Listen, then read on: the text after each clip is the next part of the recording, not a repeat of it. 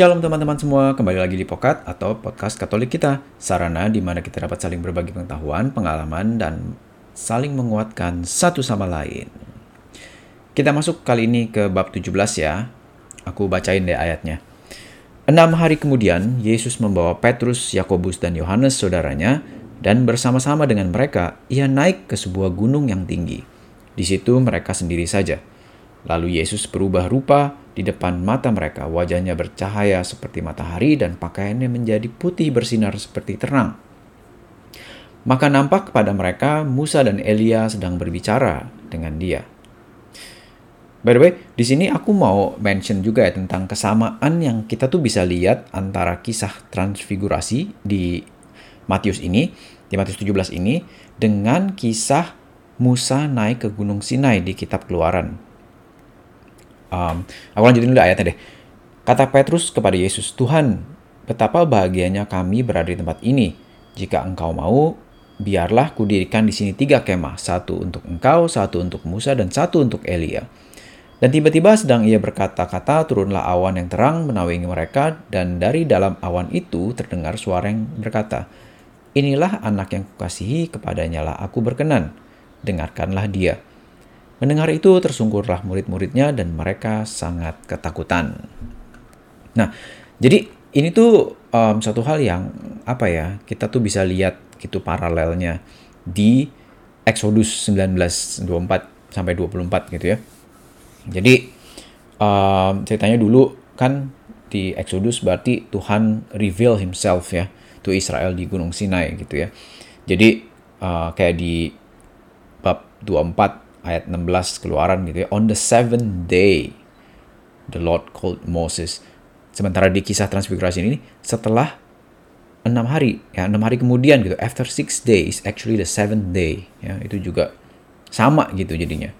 Terus di um, chapter 24 ayat 1 gitu ya kan, uh, apa namanya, Musa itu naik terus dia itu bawa tiga orang juga gitu Aaron Nadab sama Abihu. Sementara Yesus juga bawa tiga orang gitu. Petrus uh, Peter James and John ya kan? Sama juga mereka uh, seperti Musa dan Yesus mereka naik atas gunung ya. Jadi Musa itu naik ke gunung Sinai Yesus naik ke atas gunung juga. Nggak ditulis di Alkitab tapi secara tradisi kita uh, percayanya itu adalah Mount Tabor. Terus kita juga tahu kisah di keluaran kalau Musa itu mukanya bersinar gitu ketika dia uh, ketika dia berbicara dengan Tuhan.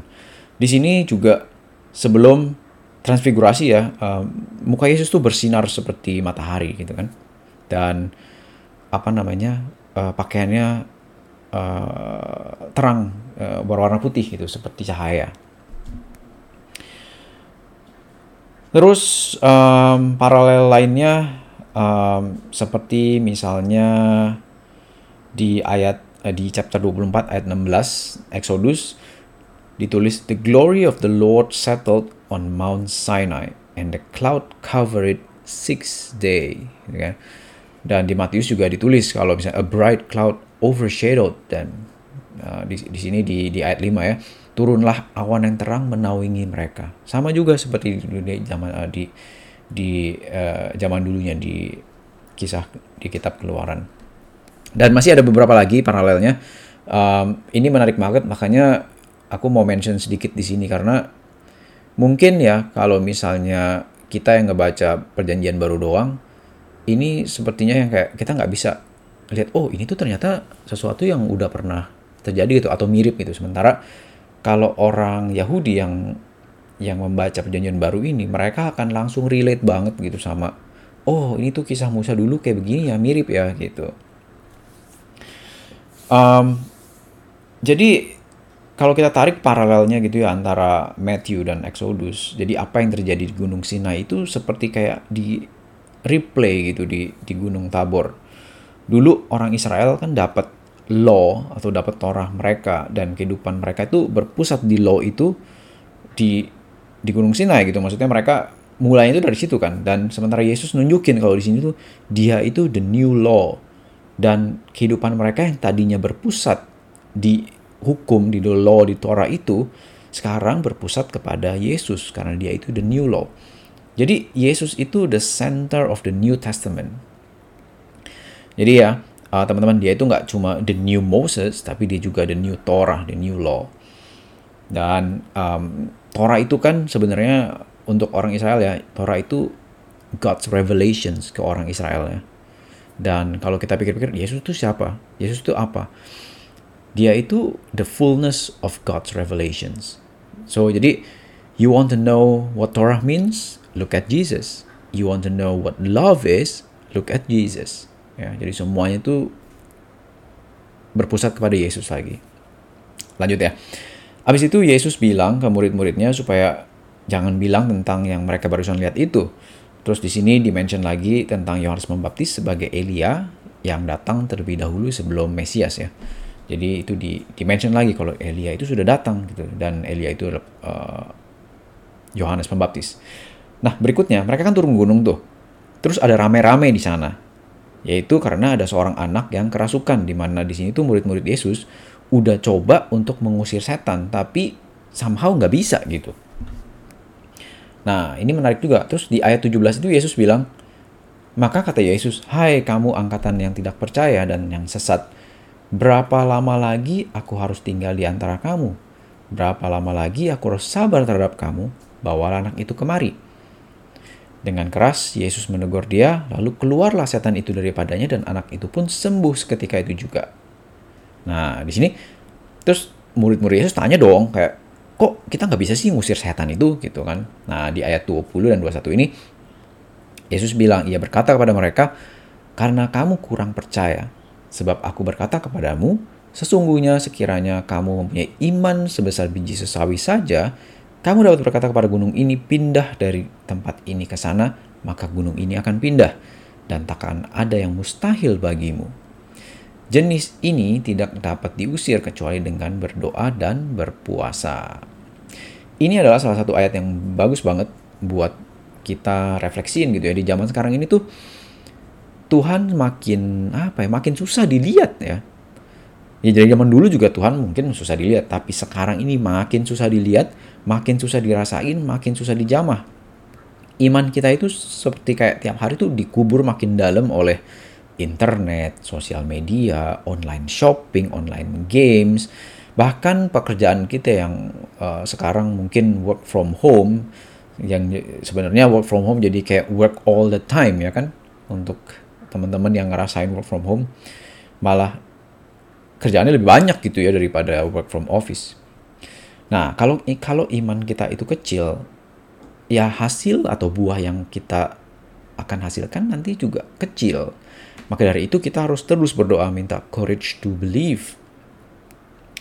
Nah, pasti banyak dari kita seperti para murid-murid di sini kita sibuk pelayanan sana sini, kita berasa diberi kuasa oleh Tuhan tapi iman itu iman kita itu kecil gitu loh. Buah kita itu besar di mata dunia tapi kecil di mata Tuhan ya. Ya kan? Soalnya kayak kalau misalnya ada orang kerasukan terus mereka panggil para murid-murid, murid-murid itu juga mungkin merasa oke, okay, ini udah mereka kan sudah pernah melakukan gitu ya, pengusiran setan. Jadi mereka merasa oke, okay, uh, gue bisa nih, gue bisa. Jadi tapi ternyata kenyataannya mereka nggak bisa gitu dan sama seperti kita juga yang mungkin kita yang sering pelayanan dan kalau kita jarang refleksiin itu kita merasa oh kita tuh bisa gitu kita udah kita udah sampai certain level yang gue bisa ngelakuin ini pokoknya gitu tapi sebenarnya iman kita tuh nggak bertumbuh dan berkembang jadi apa yang kita lakuin besar di mata dunia belum tentu besar di mata Tuhan oke okay? Lanjut ya.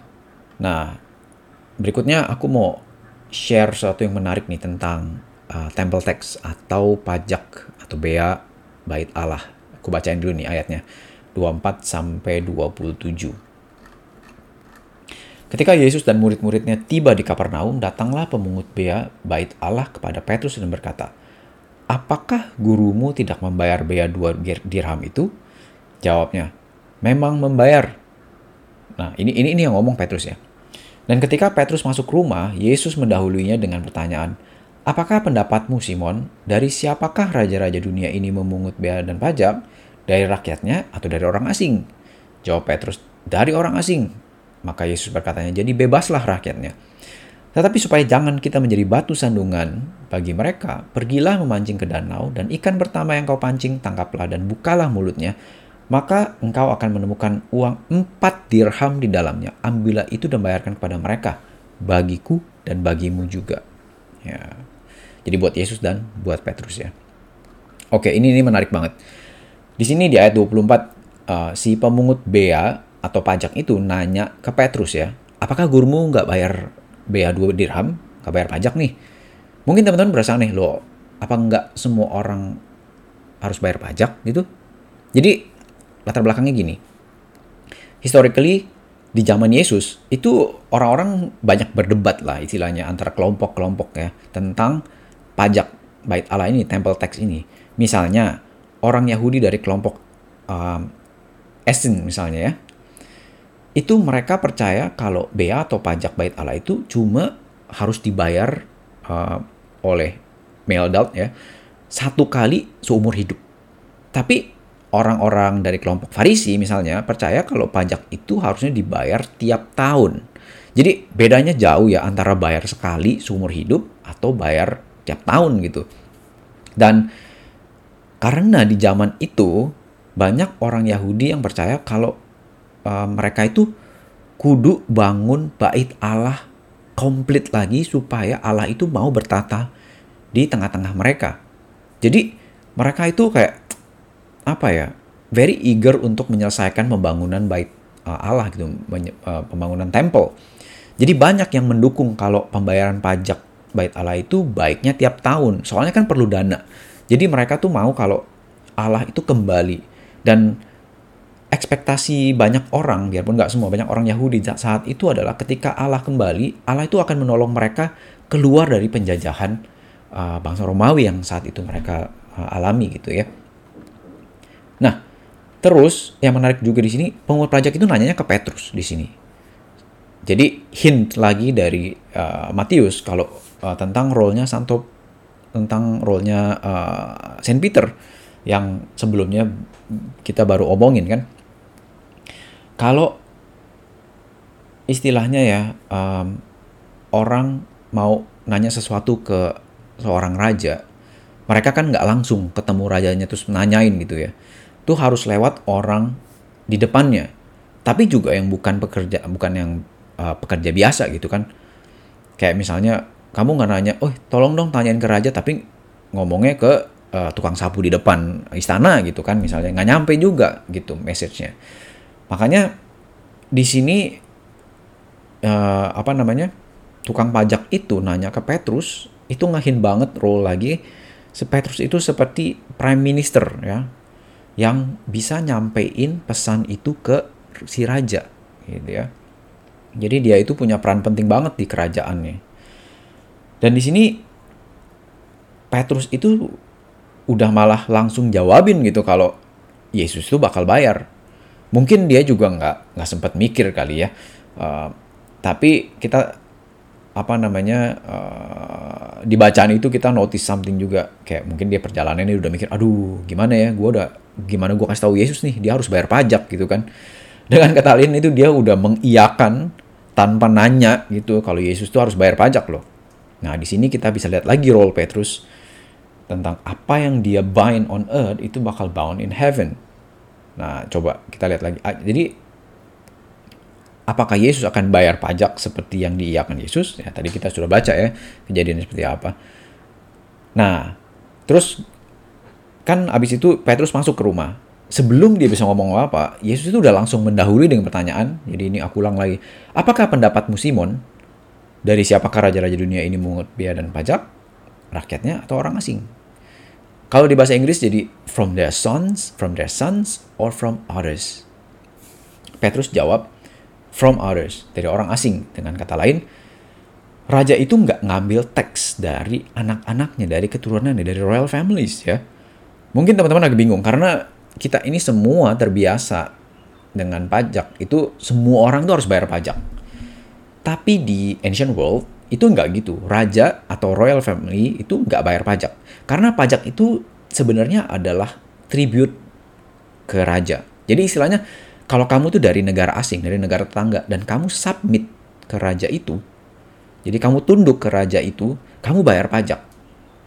Makanya um, mikirnya itu lebih gampang kalau teks itu seperti tribute gitu ya. Bukan teks seperti yang kayak kita bayar pajak penghasilan sekarang ini. Ya, jadi kita harus lihat konteks di zaman itu juga seperti apa untuk kita ketika kita baca kitab suci seperti ini. Nah, di sini kan sebenarnya Yesus adalah King of Kings. Dia itu adalah raja dari segala raja. Dia seharusnya nggak bayar pajak ke siapa pun ya. Tapi karena prime ministernya dia, si Petrus ini udah mengiyakan dan kita kita baca supaya nggak cause scandal atau menjadi batu sandungan Yesus suruh Petrus mancing ikan dan ambil uang dari dalam ikan itu untuk bayar buat Yesus dan buat Petrus. Jadi di sini in a sense Yesus itu nggak bayar dari dari uang dia ya, nggak dari dari kantong dia ya. Tapi supaya nggak menjadi batu sandungan, dia tetap membiarkan Petrus membayar itu uh, supaya apa namanya? Tadi bilang supaya nggak jadi nggak jadi skandal, nggak menjadi skandal, tapi nggak dari dari kantong dia. Jadi dia itu nggak submit to any other kings because he is the kings of kings. Ya. Oh ya, yeah.